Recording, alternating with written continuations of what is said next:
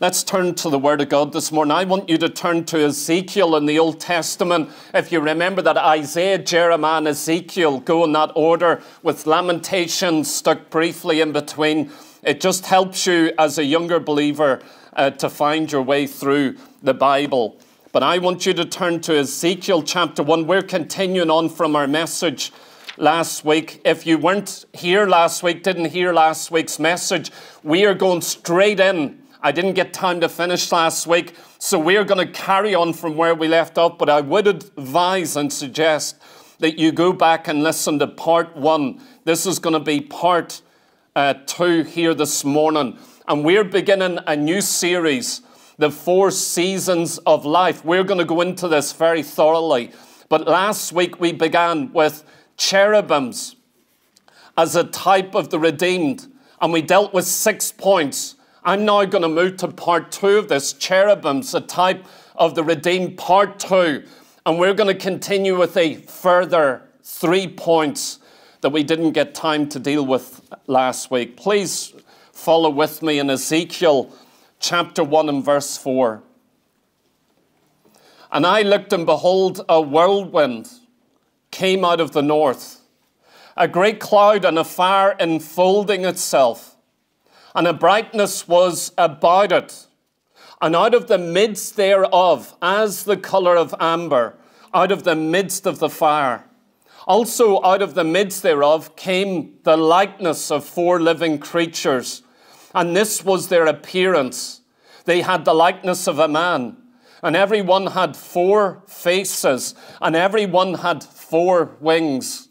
And their feet were straight feet, and the sole of their feet was like the sole of a calf's foot, and they sparkled like the colour of burnished brass.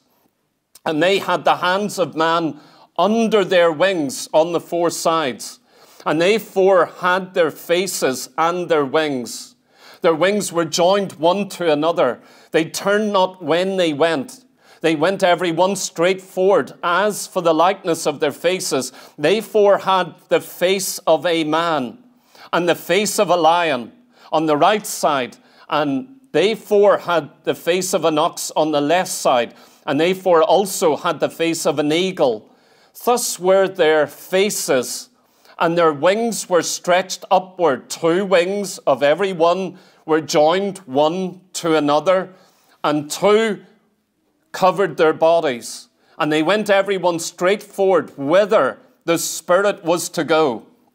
They went and they turned not when they went.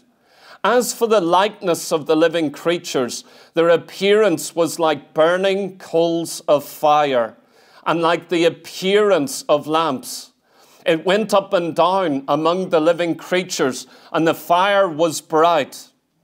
And out of the fire went forth lightnings, and the living creatures ran and returned as the appearance of a flash. Of lightning. Let's pray together. Father, we pray, oh God, for this fire, this, Lord God, this glory of God to be present in our gathering this morning. We love you. We plead the blood of Jesus Christ. That's our only merit. Lord God, that's our only basis for fellowship, for communion. It's the only reason why your glory can fill this house this morning. It's the only reason why your spirit can be made manifest in our gathering, revealing the person of Christ. We want to see the man of fire upon the throne. We want to see him high and exalted. And Lord God, we pray, O oh God, that out of the midst of the fire of the living God, that we'd see a revelation of what a man is to be in Christ Jesus, of what a real Christian is. Oh God, we pray in this meeting this morning, Lord God, burn out all the traditions of men. Let your fire be so here that nothing is left but the very image of Christ. Oh God, I pray, burn out all the shackles and traditions and religion and worldliness and carnality and fleshliness, oh God. Let there be a fire kindled in this meeting, Lord God, through the preaching of your word, Lord God, that would burn up every idol, Lord God, that would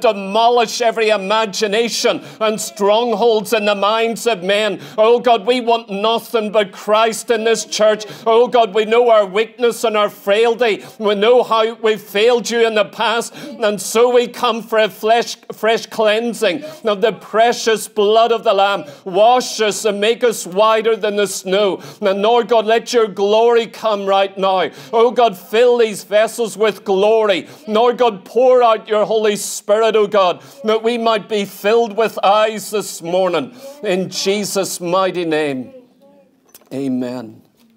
Amen. Praise God. Our message, part two cherubims, a type of the redeemed. We saw last week how these unusual creatures of Ezekiel 1, they are a picture to us, a type. If you go through the nine things that we are dealing with on these cherubims, you will see that these strange, unusual, four winged, four faced creatures actually have a message for you and I. This was not merely an angelic vision. It was not merely a manifestation of cherubims, of winged creatures to this prophet. It was much, much more. This was the first revelation, the first message, the first encounter with the prophet Ezekiel when God called him to prophesy to his people. Ezekiel chapter 1 is so essential because it reveals something of God's plan for his people. You see, Ezekiel is being brought into something of what is going to happen with God's people, and it's absolutely essential. These cherubims are always connected to God's glory in the Bible, from Genesis all the way to Revelation. From the beginning of God's work with man Immediately you see cherubims there. To the very end in the book of Revelation, you see these four unusual creatures again. So through the entire working of God with man, he reveals these cherubims and they're always there in his presence as he is dealing with them because they have a message for us. Do you know these are real creatures, real angelic creatures, different than angels? different than seraphim, but they are real supernatural creatures that live in the very presence of God. When you begin to study about the cherubims, you see that they are the guardians of God's glory. They are the protectors of God's throne. They overshadow, they have the most intimate communion with God's throne of any angel that you've ever read about in the Bible. No angels get closer. As we read the Bible, not even redeemed men get closer to the throne of God in heaven than these actual cherubims. They care about the glory of God. They are concerned with the glory of God. And the nine points that we're dealing with about cherubims, as we go through those nine things, you'll see that all nine things are caught up with the glory of God. What are the, these nine points? They have everything to do with it caring about the glory of God. Can I ask you, do you care about the glory of God? Are you a guardian of the glory of God? Well, these cherubims were. When you go back to Genesis chapter 3 and verse 24, we read about man having just been put out. Garden of Eden, not Eden, the Garden of Eden. They were put out. The tree of life is in there. Man has eaten of the tree of the knowledge of good and evil. They have fallen. They have sinned. They now have eyes open to realize their shame. The glory had departed. Now they're naked. They see their nakedness. They sinned against God. They ate of the wrong tree. Knowledge you know, the church is filled with people seeking knowledge. I know facts, I know information. Information is power. Knowing things is power. Your knowledge is dead. Your knowledge is dead. Do you realize Christianity isn't about knowledge or being able to argue or win some point or know theology? That is not Christianity. You know what it's about? It's about life. And as soon as they sinned, they were put out by God out of the garden. And two cherubim, notice that two cherubims are put at the gateway into Eden. In other words, the entrance into that garden. Why? The tree of life is there. Now, as sinners, if they eat of the tree of life, they would live forever. And so God places two guardians, two unusual creatures at the Garden of Eden. And it says if not, it wasn't in their hand, but there was also a flame and sword going back and forth to guard the entrance into Eden. Do you know what God was saying? You're not allowed in here. You cannot experience, as a fallen, sinful man, the glory of God, the presence of God, and have access to eternal life. You are excluded. And the cherubims were right there at that very point. They are the guardians of eternal life. They are the guardians of God's glory. They are guardians of the very presence of God. You cannot get access. You remember when Cain had killed his brother and he departs? Listen to what it says. He's outside the garden, not inside the garden. But now he sins in killing his brother and he's going to depart. It says that Cain went out from the presence of the Lord. That meant even at the gateway to Eden, there was still the presence of God. Outside of the garden was still the presence of God. But Cain went further. Do you know where I believe the presence of God was? Where those two cherubim were. Because the cherubim delight in the presence of God. Where the presence of God is, you'll find cherubim. Where you find the cherubim, you'll always find the presence of God. Oh, that Christians would only wake up to that. Wherever you get a real church, to have the presence of God, the glory of God, the manifestation of God. We, as the people of God, should never be absent of the throne of God and the glory of God. These are the guardians of God's glory. They care about it. Then, as you go to Exodus chapter 25, we read about the Ark of the Covenant. On top of the ark is the mercy seat, or what is called the throne of God, where God sits literally on the ark of the covenant in the Holy of Holies. Do you know what is there overshadowing the mercy seat? Are two cherubim, their wings stretched out as they Watch over the glory of God, the throne of God, the presence of God, the place of meeting where the blood is shed for sinners to come. You realize it's only by the blood of the Lamb you've got access to the presence of God and to a manifestation of God Himself. It was at the ark God revealed Himself, God spoke, God came to meet with man at the Ark of the Covenant. And what do you do? You see two cherubims watching over that glory in a very unusual way. It says in Isaiah 37 16, speaking about the true and only God, thou that dwellest between the cherubims. You can identify the real God because he dwells amidst the cherubims. That's where you find him.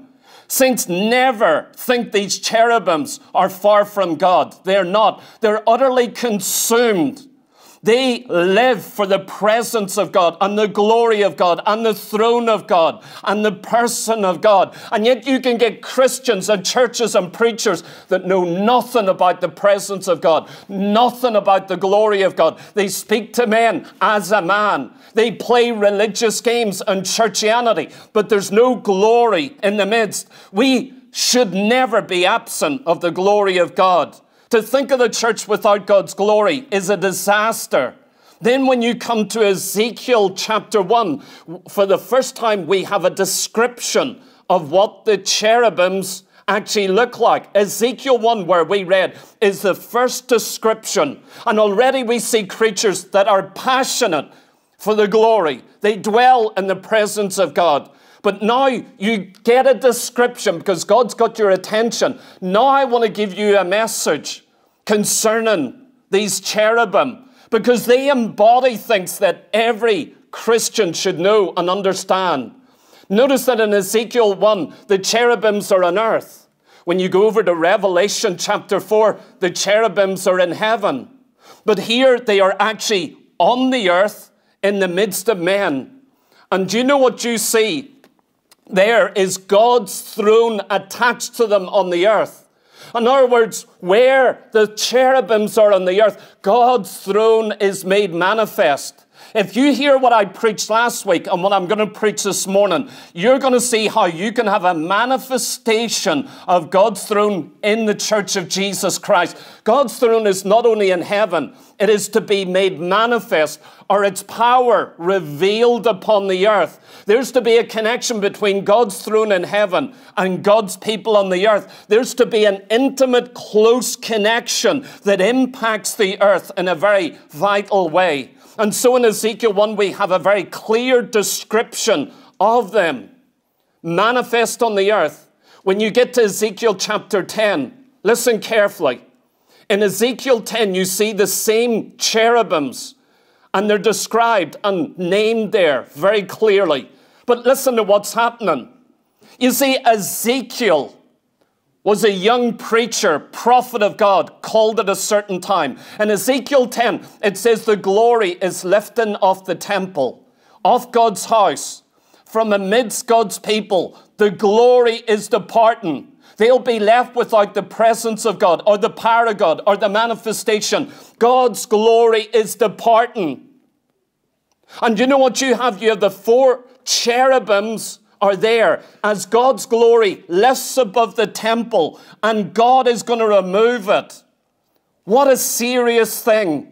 Do you know many times through church history, when God's people sin, we lose the glory. God's glory less. God's presence departs. We no longer have fire in our meetings. We no longer have purity and holiness and all the marks of these cherubim. The cherubims fly away. You know why? There's no throne, no power, no glory, no fire. And so the cherubims say, We want to dwell in the presence of God. I believe these nine marks of the cherubim are only manifest in the church where the presence of God is, where the fire is. In Ezekiel chapter 1, it says these four creatures come out of the fire. It's in the midst of the fire that they appear as the appearance of a man, and yet they're angelic beings. It's extraordinary.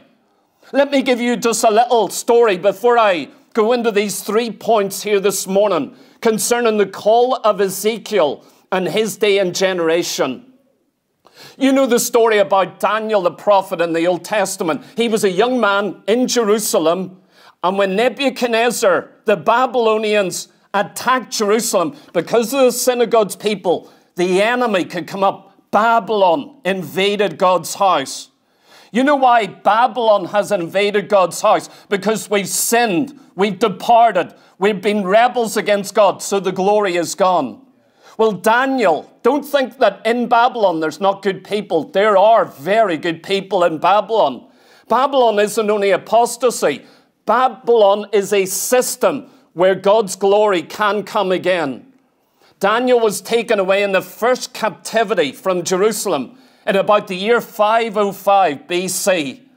Then the second captivity several years later in 597 BC was when this man Ezekiel was going to be carried away with about 10,000 other Jews and so Ezekiel gets carried as a young man in his 20s into Babylon, away from his home. Do you know he was of that royal priesthood line?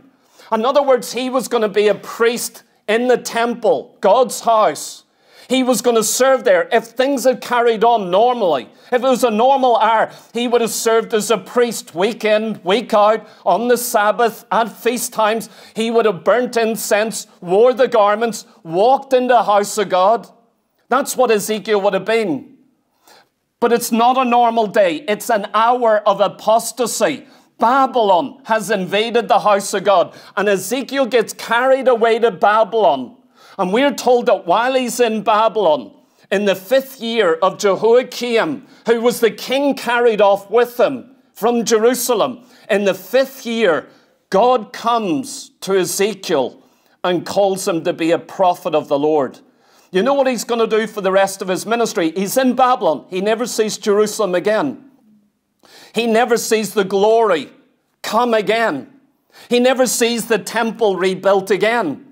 But he's given a specific message. There's still people in Jerusalem. The temple hasn't been destroyed yet.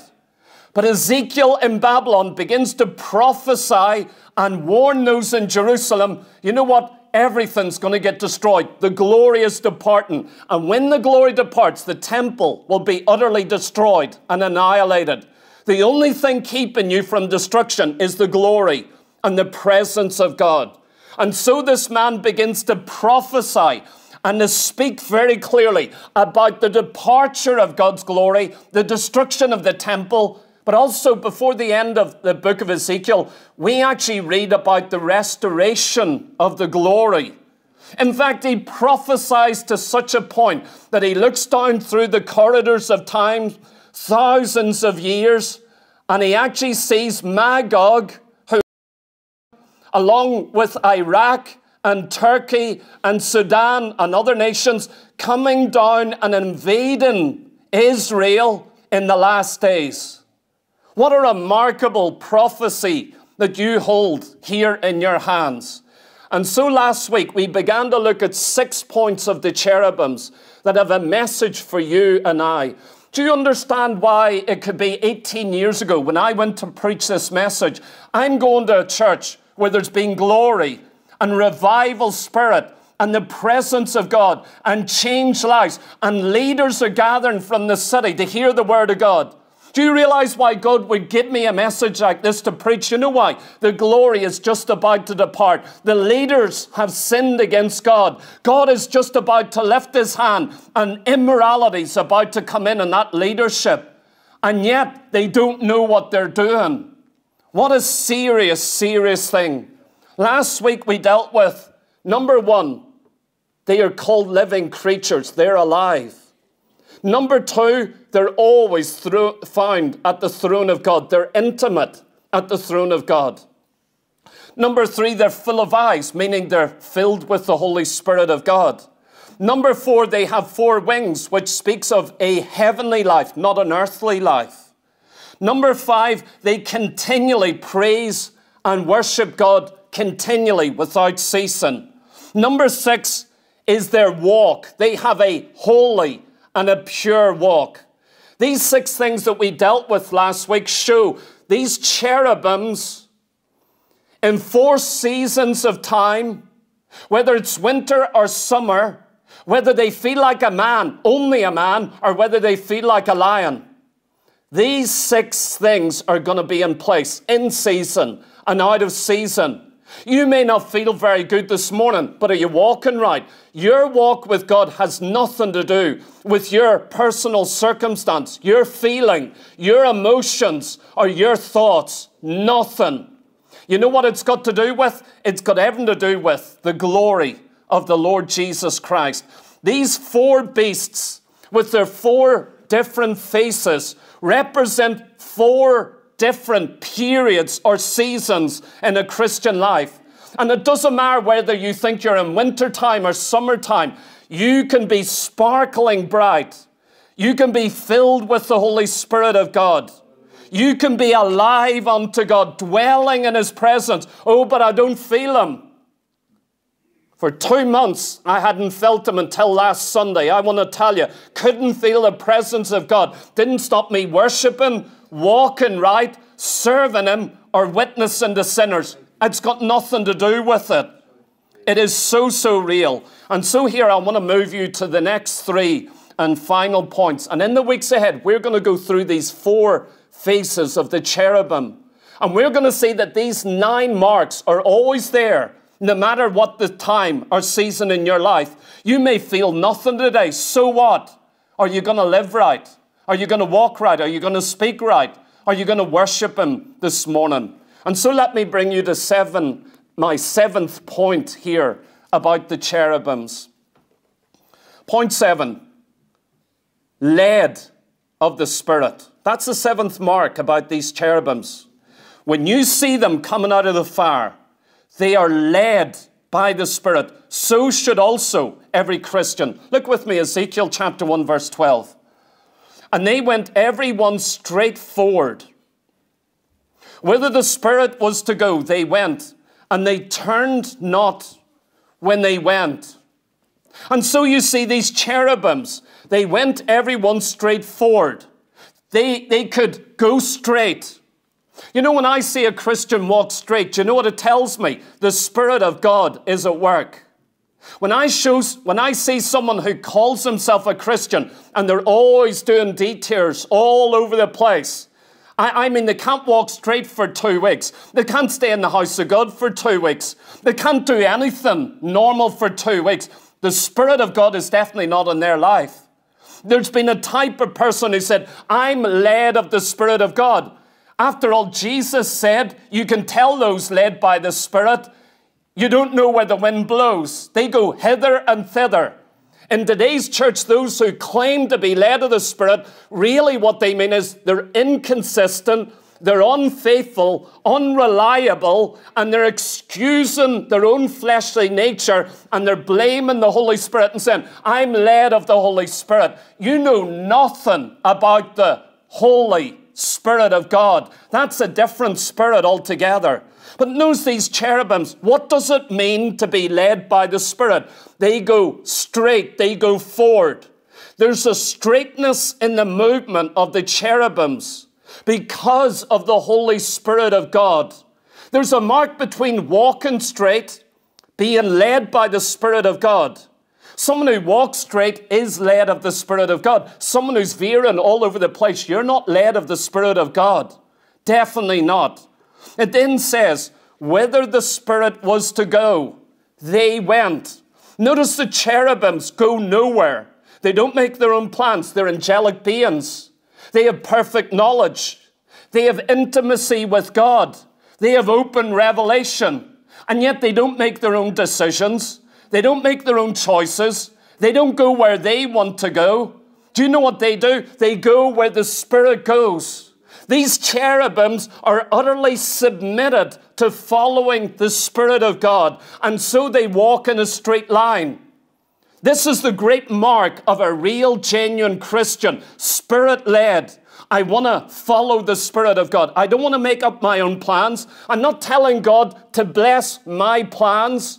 And that's what man does. They create their plans. I've got an agenda for the church. God, I want you to bless it. He won't bless it. He won't bless your marriage that you conjured up. He won't bless your ministry that you forced yourself into. He won't bless a church that is a man made institution. You know what? You want to be led by the Holy Spirit of God.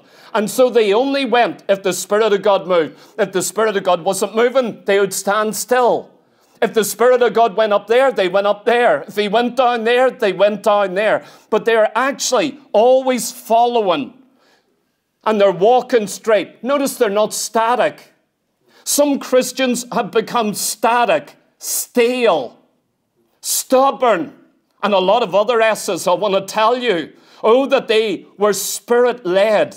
If you're spirit led, you're not static. You're not walking in circles. You're not stuck in a pit. You're not acting like a pig in the pigsty, but you're actually moving forward in your Christian walk. Are you maturing? Are you walking after the Spirit of God? Do you want to grow up in Jesus Christ? Do you want to stay the same with a foul smell, an odor coming off you? There's Christians I've been around, they spray themselves with perfume and deodorant and they smell very nice. But I get near them and I go, they stink. Not stink physically or naturally. It's their attitudes, it's their manner of lifestyle, it's their words. It's putrid. There is a bad, bad smell. But yet, those that are led by the Spirit, they're not static, they're not stuck. And it says, and they turned, not when they went. In other words, they don't veer off. Now, notice this for a moment. The cherubims, all four of them, although they represent all different seasons of time, being in the presence of God, they are utterly submitted. You know, some Christians, they go, I know what the Spirit of God said. I know everything, but they're not led of the Spirit. I look at their life and go, they're rebels against God. They can't walk in a straight line. They're always veering off. They say, the Spirit's leading me to do something extraordinary. Then next week, they're not obeying the Scriptures. Or in the weeks to come, I'll go and serve Him. I'll go and obey Him. The Spirit told me. What about just doing the day to day things of being led by the Spirit of God? I want to prove to you that being led by the Spirit of God doesn't always mean hearing voices or having impulses. In fact, the biblical doctrine of being led by the Spirit has nothing to do with Him telling you who to marry or to go and witness to someone or to go and deliver a prophecy. It is nothing to do with that at all. And if you don't know that, you do not know what being led of the Spirit is. You ought to look that phrase up in your Strong's Concordance, led by the Spirit. And you'll get a very different teaching. You know why? And I'm going to give you it right now because it's in the Bible. I'm a Bible preacher. I'm a Bible man. The Holy Spirit gave us this book to guide us, to lead us. If you're not being led by this book, you're not led of the Holy Spirit. If you're not studying this book, you're not being taught by the Holy Spirit of God. He's not there whispering in your ear when you neglect this book and treat it as opinions that you can pick and choose along the way as you desire. A neglected Bible means that you've said no to the Holy Spirit. You're grieving Him, you're quenching Him, you're hindering the Spirit of God from leading your life. How is He going to lead you? He'll bring you to the Bible. Let me prove what to be led of the Spirit actually means. Romans chapter 8, verse 4. That the righteousness of the law might be fulfilled in us. Notice the context. The apostle is writing says he wants God's perfect righteousness to be fulfilled in you, to live righteously. What the law couldn't do in that it had no power. It could command you how to live righteously, but there's no power. So, how is God going to make you righteous, make you live righteous, think righteous, believe righteously? Well, He gives it here. He tells you how the righteousness of the law will be fulfilled in your life. It says, In us who walk not after the flesh, but after the Spirit. Notice it's talking about people walking after the Spirit of God, in step with the Spirit of God following after the Spirit of God, waiting on the Spirit of God. If you walk in the Spirit, righteousness is going to be fulfilled in your life. There's nothing to do with listening for voices, learning the art of hearing God speak to you. Nothing to do with that. It's got nothing to do. The Spirit told me to do this. It's got everything to do with the Spirit of God, you following the Holy Spirit of God.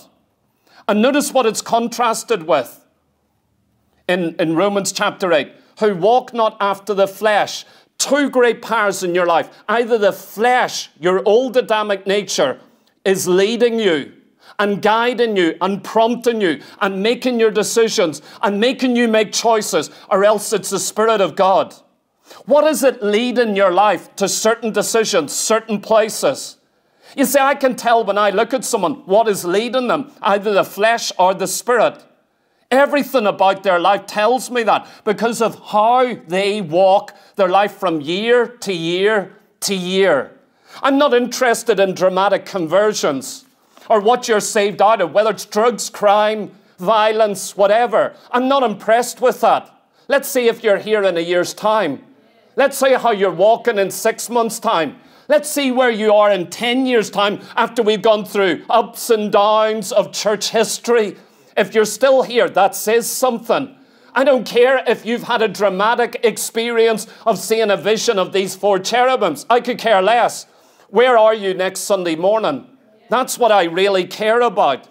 And so these cherubims are a testimony of being led by the Spirit of God. A real Christian is not led by the flesh. He doesn't walk according to the flesh. I think, I believe, I'm going to do this. I'm going to veg out. But after the Spirit, for they that are after the flesh to mind the things of the flesh. Someone walking after the flesh, their mind, their thinking, their intellect is towards the flesh. You care about yourself, what people think about you. It's all centered in around you.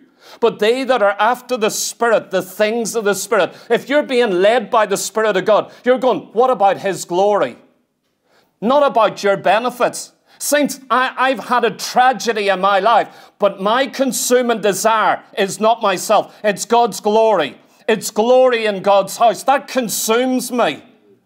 That absolutely burns as a fire within me. This salvation is not about me. Whether it's good what has happened in my life or bad, nothing to do with that. My entire life is concerning the glory of God. Why? I'm being led by the Spirit of God.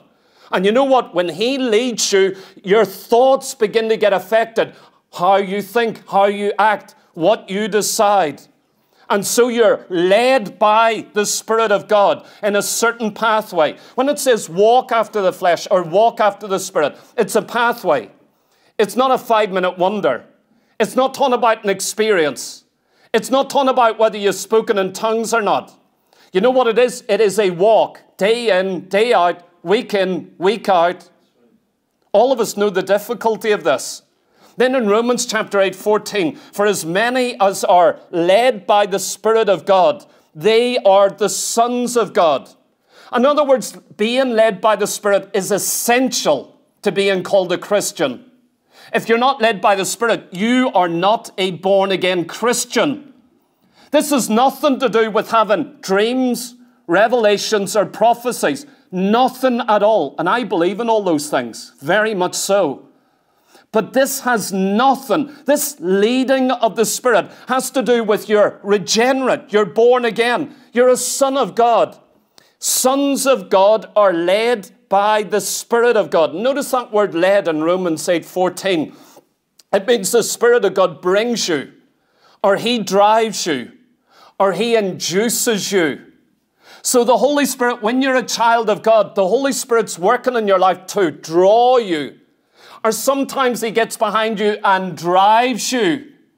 Remember, Jesus, it says he was led up into the wilderness of the Holy Spirit to be tempted. You know what the word means? To be driven of the Holy Spirit. The Holy Spirit is leading him into a wilderness where he's going to get tempted for 40 days. I would not want to put myself in the way of temptation without the Holy Spirit leading. I would not, through my own desires, want to put myself in the way of danger. You will make disaster. If you're in a situation because you're walking with God and you get tempted, and all these temptations coming around you, and you're having arrows hurled at you and thoughts coming to you, thank God if you've been walking with the Spirit of God. He's going to help you through this time. He'll lead you, He'll guard you, He'll keep you. Galatians chapter 5, 16 as well. This I say then walk in the Spirit, and ye shall not fulfill the lusts of the flesh. If you're fulfilling the lusts of the flesh, do not kid yourself that you're walking in the Spirit. You can't do both of these fulfill all the lusts, the desires, the promptings, the urgings of the flesh, and then come in on a Sunday morning and think that you are walking in the Spirit. You're moving, acting, impacted by the Spirit of God. Don't be deceived by that. To be born of the Spirit of God brings you into a place where you can walk in the Spirit, but you need to walk this out. And you know what? We've all failed along the way. We've all sinned against God. We've all grieved and quenched the Holy Spirit. No one person, and believe me, if you think you have, please come and speak to me afterwards. I want to shake your hand. For it says, For the flesh lusteth against the Spirit. Your flesh is utterly opposed to the Holy Spirit. How, how can I tell what the flesh is? It hates the Spirit of God.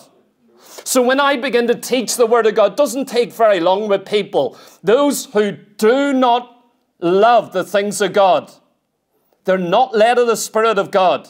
It's not very long before they go, I don't believe that. I don't like that. No one can tolerate that. I'm not going to submit myself to that. Yes, I, and I know why. You know why? Because the flesh lusteth against the spirit, and the spirit against the flesh. You're walking in the flesh. That's why you don't obey the word of God or submit yourself to the word of God. You know what? If you're being led by the spirit, walking in the spirit, you would hate the flesh.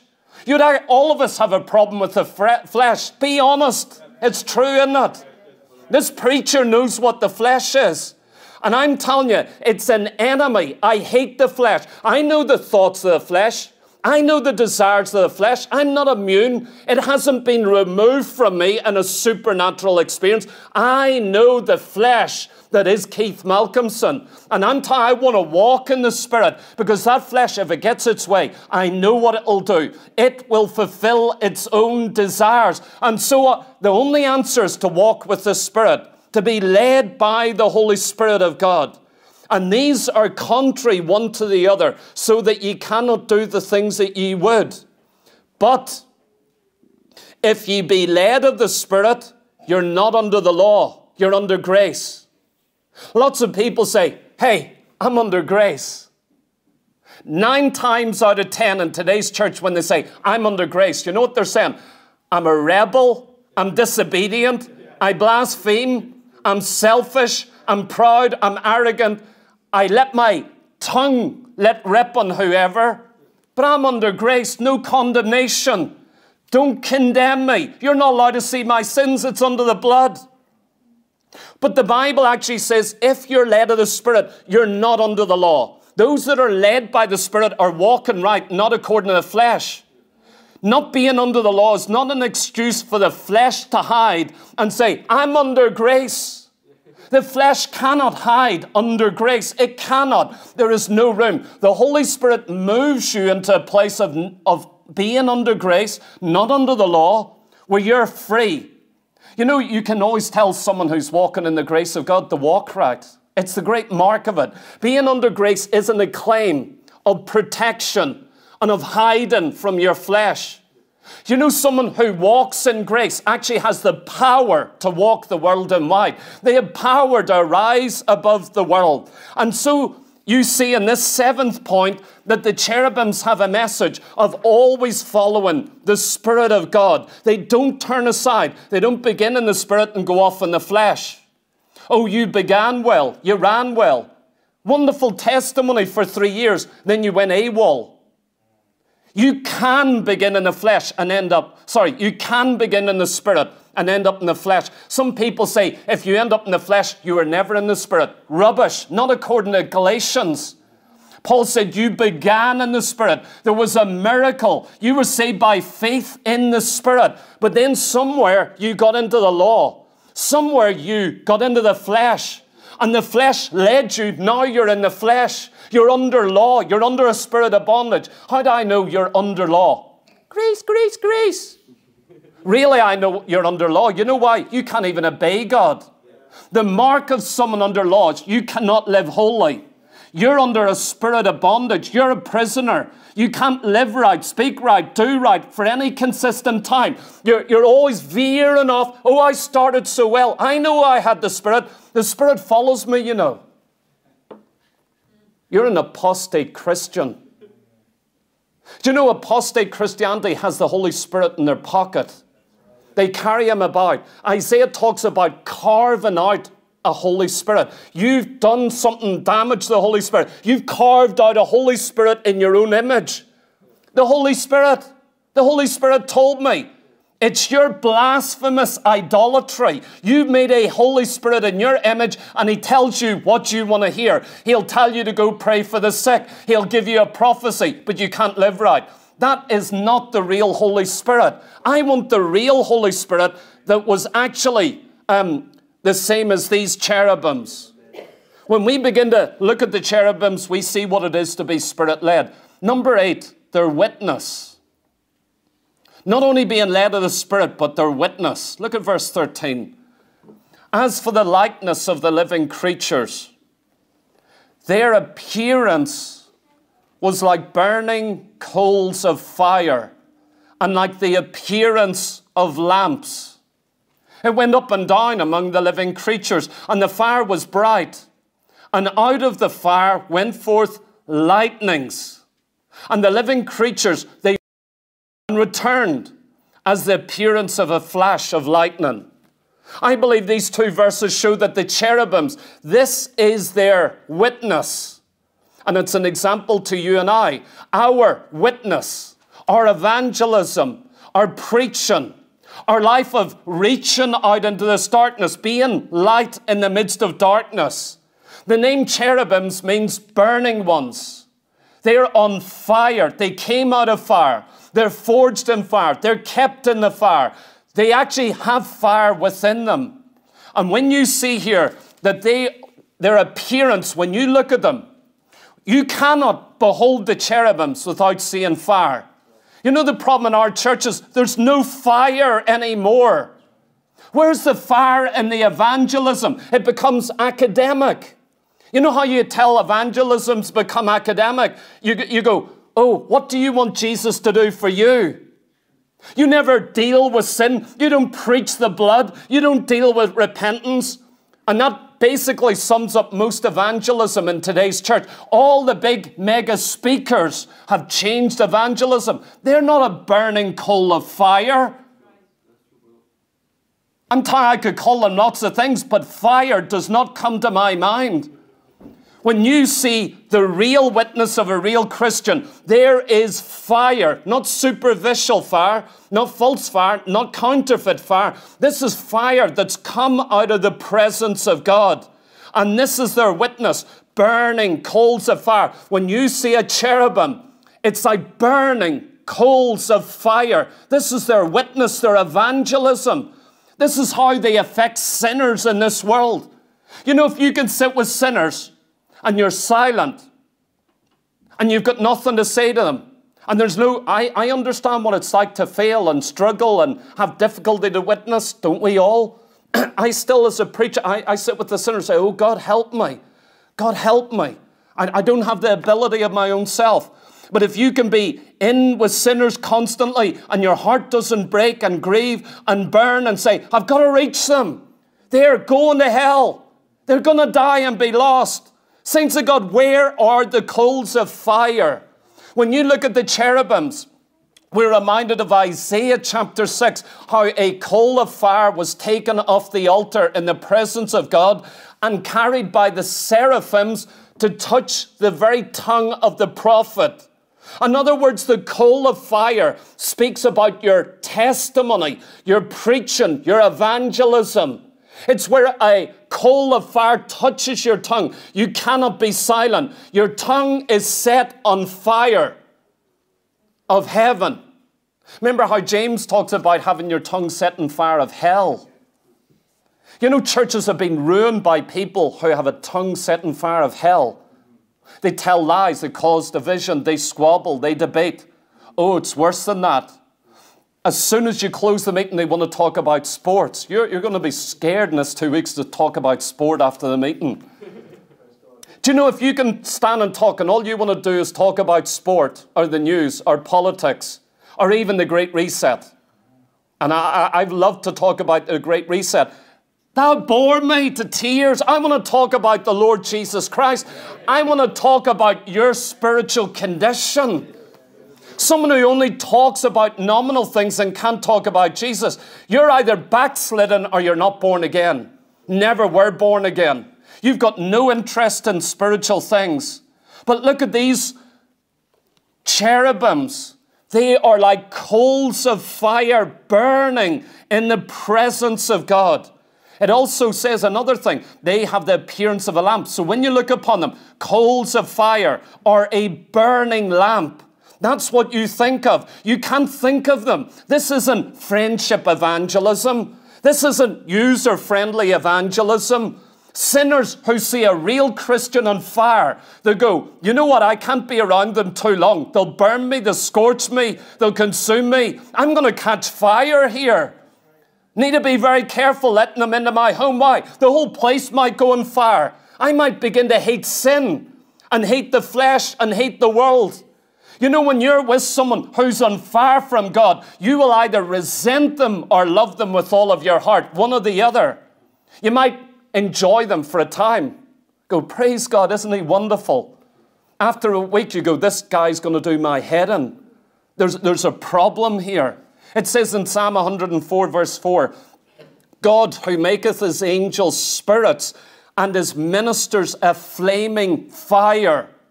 When God is allowed to work in a individual, he makes them a flame of fire. This is the work of God. He wants you to burn. He wants your tongue on fire with a coal of fire. He wants your life to be ablaze.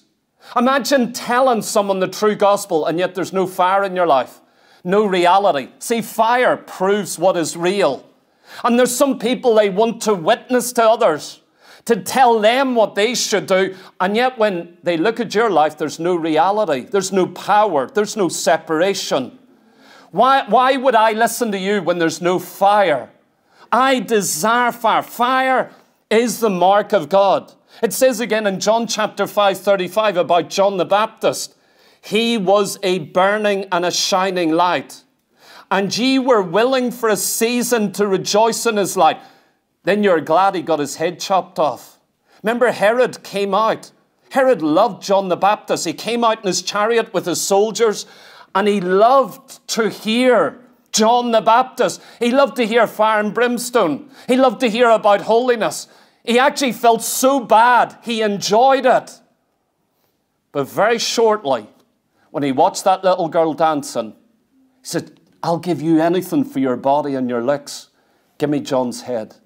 Man, I swore.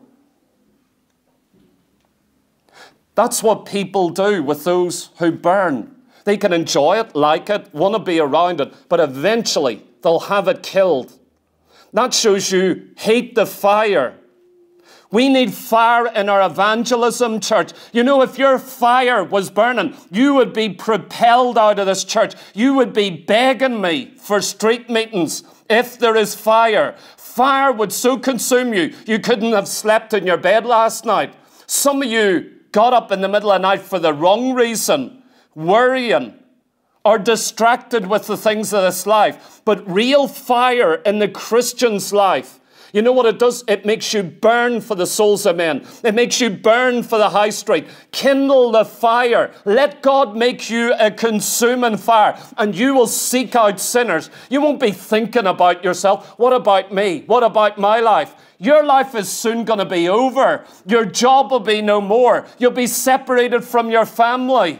You know, I can't reach Candace. I can talk to her, she's not there. I can reach out on the bed, she's not there. I'll never have another conversation. She's gone. Only what I've done for Christ will matter. If Christ was not my life, where would it be at this point? Saints of God, you've got to be on fire for God. Your job is temporary. Your family is temporary. Your lifestyle is temporary. Your enjoyments here are temporary. But the fire for evangelism is another whole thing. It says here, that this fire went up and down among the living creatures. In other words, it was more than them. It wasn't just that they looked like fire. This burning fire actually moved in their midst as they gathered together. Where they were, there was a fire burning in their gathering. Right in the midst of them, it went up and down. You see, this fire to be a witness, to tell people about Christ, to burn brightly in this world. It's not your fire, it is God's fire burning in your life. It is something separate from you, but it consumes you and it makes you burn. But, saints, we need this fire in our church meetings and gathering. This fire is something separate from them. It's not natural, it came from God. It also says the fire was bright, it was clear, it was distinct. You know about fire, you see things in the light of fire. It is very clear. You can read by firelight, by candlelight. You could read a book if your eyes are still good enough to do that by a candle. It brings clarity, it brings discernment. I hate evangelism where there's no clarity. The first thing the Holy Spirit does in evangelism, He deals with your sin. When your sin gets dealt with, if you draw back and you hide yourself, you've just put yourself in John chapter 3 they don't come to the light because they don't want their works to be exposed. So, whether a saint or a sinner, someone who draws back from the light, it's actually because you know sin is going to be revealed by the light. I'll, I'll tell you what real evangelism fire is like. It reveals things, it reveals darkness, it shines in darkness. If you've got no light in your evangelism, it's educational, it's theoretical. Come and be blessed, come and get heaven, come and have all your sins forgiven. But you never deal with the sin of the tongue, the attitude of all that they have done. That's not evangelism. It also says here concerning lightning, and out of the fire went forth lightning. You know what lightning is? It's fearful. Have you ever been caught in a thunderstorm with lightning coming around you? I can remember when I was young sometimes getting caught in those thunderstorms. We don't get many nowadays. It is fearful. It is awe inspiring. Remember, Martin Luther got saved in the midst of a, sorry, he didn't get saved, in the midst of a thunderstorm. The lightning's coming down, and he, he makes a vow to some saint, whatever, to go into the priesthood. He got so scared out of his wits, he come out of normal lifestyle and locked himself away as a celibate priest because the lightning scared him. Lightning is an awe inspiring, majestic thing. It comes suddenly, then comes the clap of thunder. Lightning represents judgment, seriousness, sobriety, clarity, a flash of lightning.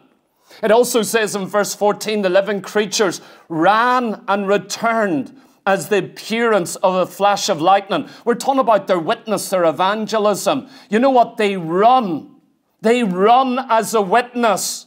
Oh, that God would make some of you to run, outrun the preacher, those around about you. Run to the mission field, run to the pulpits of the earth. You know, one of the greatest pulpits in this city is lying empty today. You know where it is? It's on the high street of Limerick. It is the greatest pulpit that you could ever imagine. I'm preaching here because I'm called to preach here and I know the will of God and I reluctantly come into the pulpit. I never wanted to preach in churches. The high street was where God called me. I love to evangelize. Every week I preached on the street for decades. I love to be on the high street, evangelizing, tracting, reaching sinners, talking to the JWs, witnessing to the Mormons, reaching out to the young children, going door to door. You know, in my 20s, the area we were in, I, I overseen a team. We covered towns, not one town, towns, evangelizing every single door. We went village by village, town by town, and we organized it all and made sure we went to every single door with a gospel tract. They actually run these cherubims and they returned. In other words, it's not prolonged. They run. You can't run forever. You've got to walk sometimes. You've got to sit sometimes. You've got to stand and fight at other times. But here it's talking about their witness. They run and then they return as the appearance of a flash of lightning. It is sudden, it is quick, it is dramatic. Some evangelism has to be that. Remember how I told you up round outside Edinburgh in Scotland. And we'd drive in there during the day, and there was big, massive roundabouts. Uh, uh, it was crazy.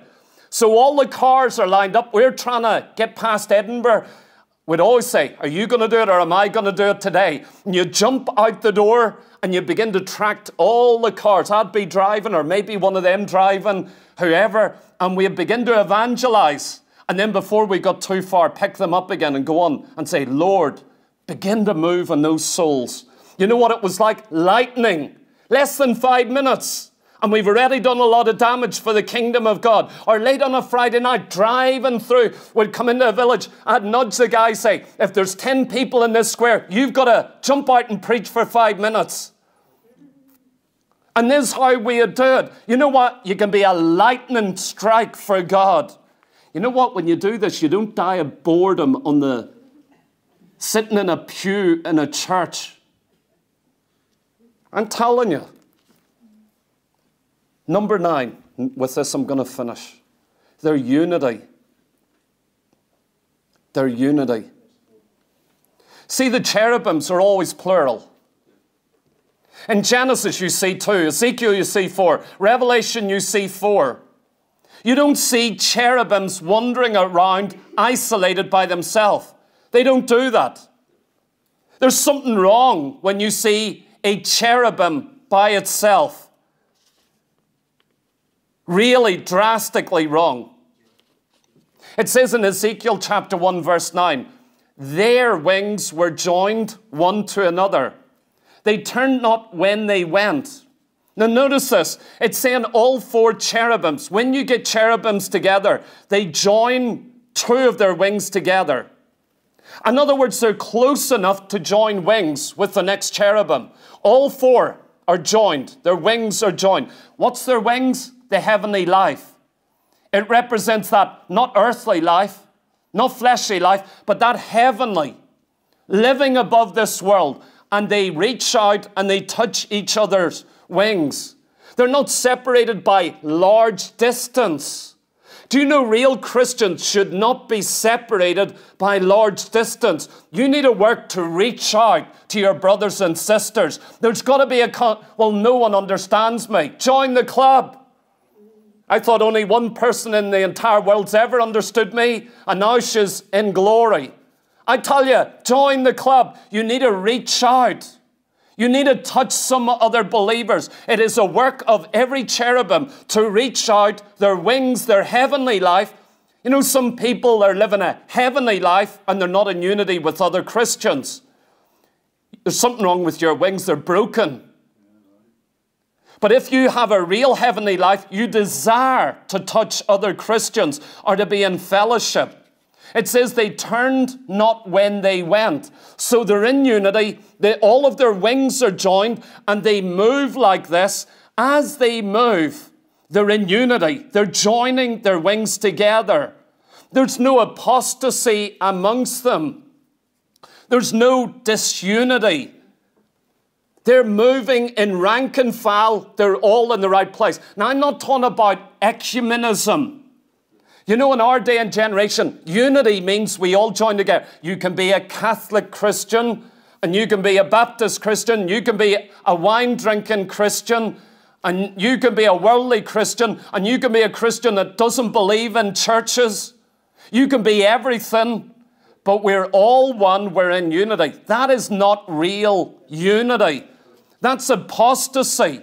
You know what you see in the cherubims of today's church? They all go in different directions, do different things. They know nothing about each other. You know what that is? It's apostasy. A cherubim by itself, not reaching out to others. It's a cherubim that's really gone wrong. Notice they move in unity. Unity aids their forward movement. Together, they move forward. Together, they go forward. You know, unity helps your forward movement in God. You want to go somewhere in God, you want to move forward. You cannot do that alone.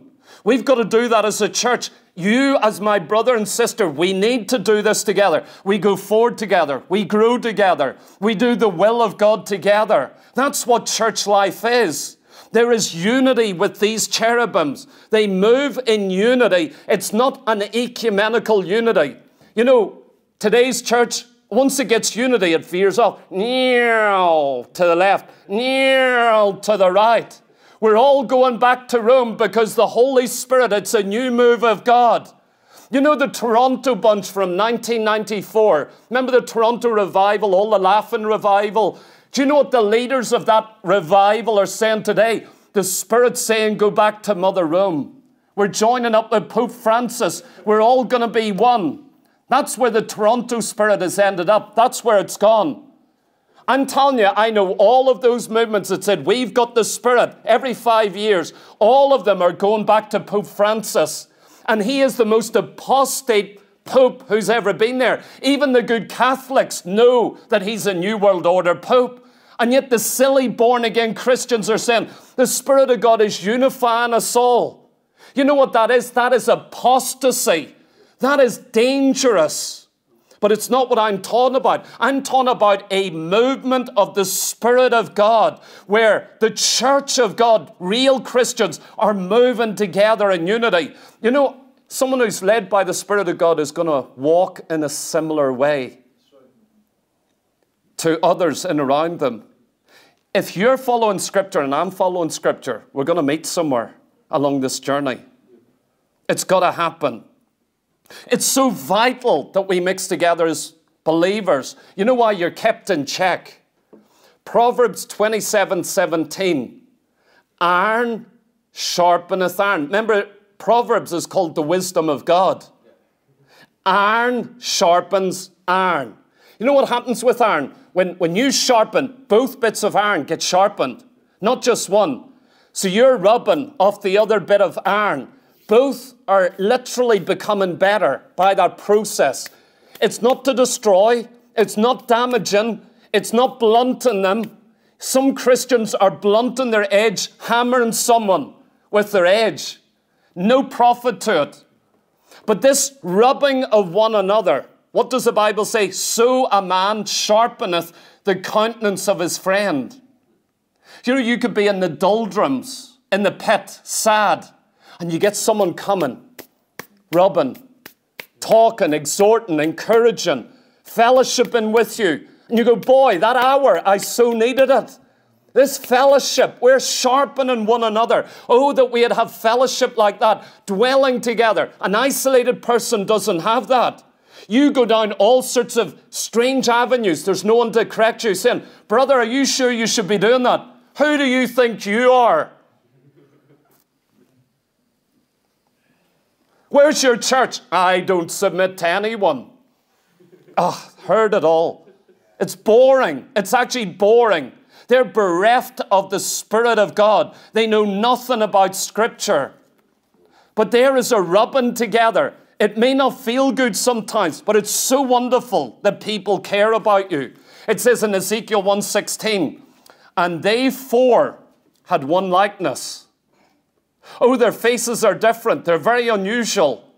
And yet they have one likeness, four different living creatures one likeness. What is the likeness? It is Christ likeness. They have a family similarity.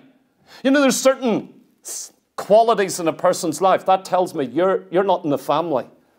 You may want to be, you may act like you are, but you cannot be in this family. There's a certain DNA, there's a certain likeness. You see, every Christian, I just have to test with this, and I go, You're not in the family, you can't be. Then there's others who are doubting their salvation. I go, but you're a family member. You have all the traits, all the likeness. Oh, I'm so weak. I'm struggling. I understand that. But you know what? There's a certain likeness and similarity. Now, I said they're never alone. Isn't that right? Didn't I just say that? Cherubims are never alone. That's not true.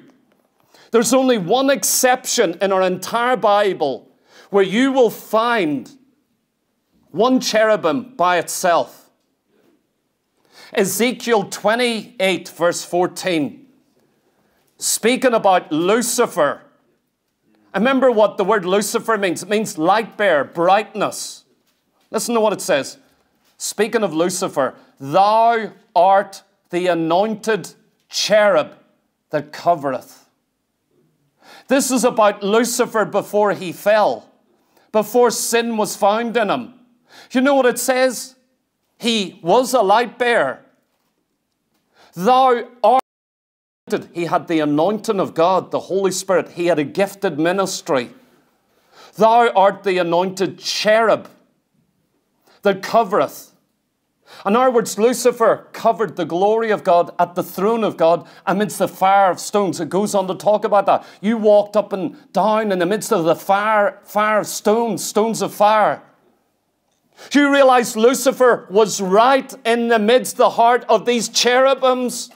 Do you realize he cared about the glory of God? He covered the glory of God. He was anointed to this task, and yet sin was found in him. Now he is an isolated individual cherub, one cherub, all alone, separate, not two, not four. He is utterly alone. You know what that tells me? The cherubims have a message of gravitating together, being unified in the presence of God. How can you dwell at the throne of God? How can you be filled with eyes or filled with spirit? How can you have four wings, the heavenly life, and not be joined with other Christians? Not in an assembly where you can help it. And I know there's many watch us online. They're scattered, they can't find a church. But I tell you what, they do their best to be a part of us in a very real way.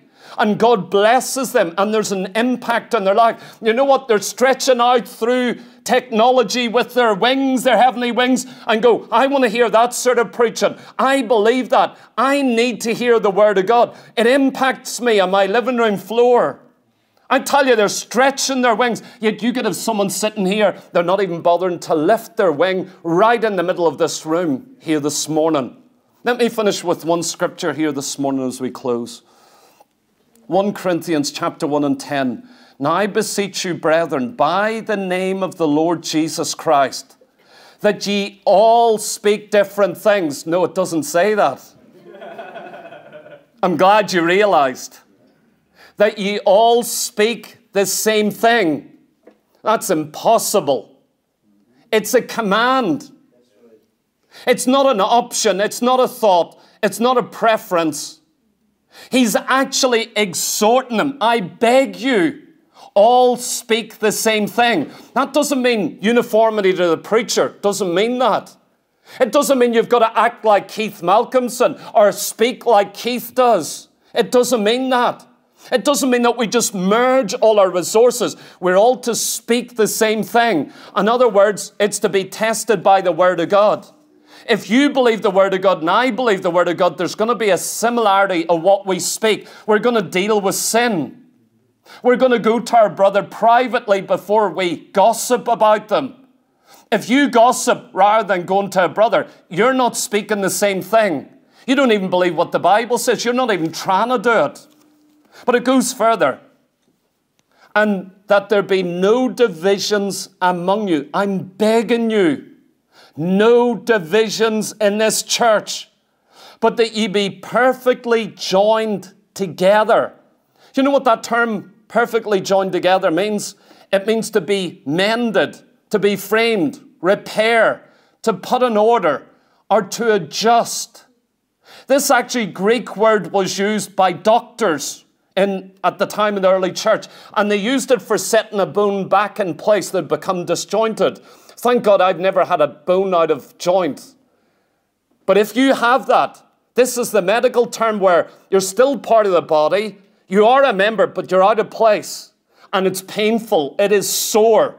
You're not functioning right. You can't do the will of God. You're out of place. And so the medical term means perfectly joined together, put in that right place, put right back in the right place in the body of Christ, in the same mind and in the same judgment. So your thinking, your words, and your judgment is to be the same. This is not conformity to a church, a denomination, or a man.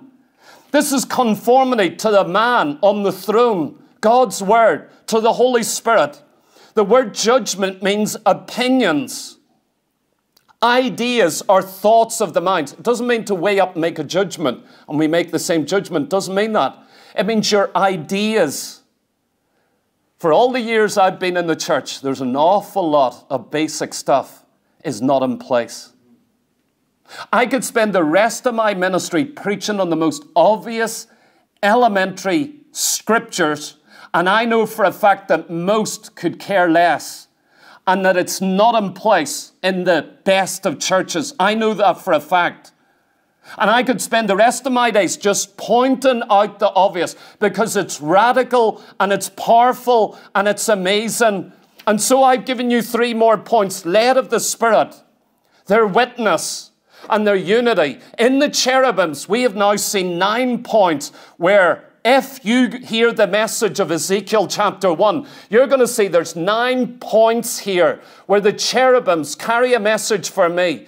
Now, in the weeks ahead, you're going to start to see that it doesn't matter the season. You could be in winter, this works. You could be in summer or autumn or springtime, doesn't matter. All of these nine things are to be in a place functioning. You never have an excuse. It doesn't matter if your wife dies. It doesn't matter if your husband dies. It doesn't matter if you lose your job. It doesn't matter if you're sad. It doesn't matter if you're lacking money or friends. It doesn't matter any of those things. You know what? There's never an excuse not to be a real Christian or the fulfillment of the Word of God. Please stand with me here this morning. Thank you, Lord Jesus. We love you. Oh, we bless you. We thank you. Father, we're praying right now. Let's pray together.